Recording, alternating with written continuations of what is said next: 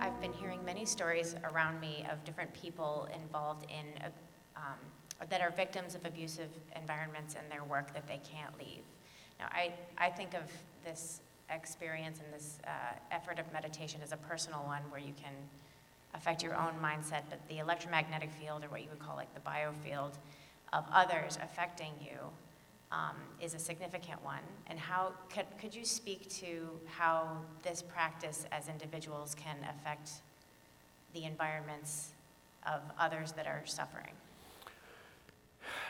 The, uh, the emotional makeup of a person, unfortunately, is determined in the first three years of life through what we might call limbic resonance. So every abuser has been abused in some way or another. Okay, and then that recycles, of course, you know, because the abused becomes the abuser. Uh, is there anything we can do about it? Well, the early evidence is showing that first of all, you have to be aware that there's a problem, and secondly, you have to be amenable to uh, taking on practices like the ones I mentioned, and also something called cognitive therapy, which is a form of deep reflective therapy where people can change. But mostly, your emotional makeup is determined by the time you're an adult.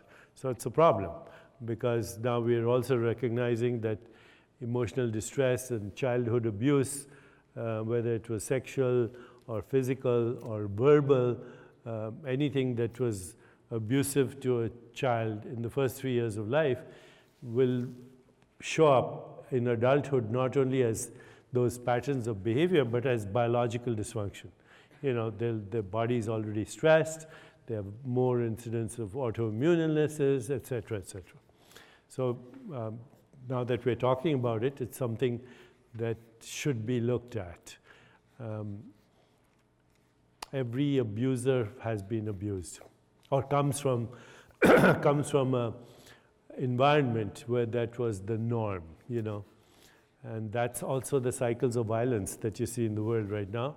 These terrorist organizations, the kids grow up in that emotional milieu. And um, uh, it's normal for them to be violent.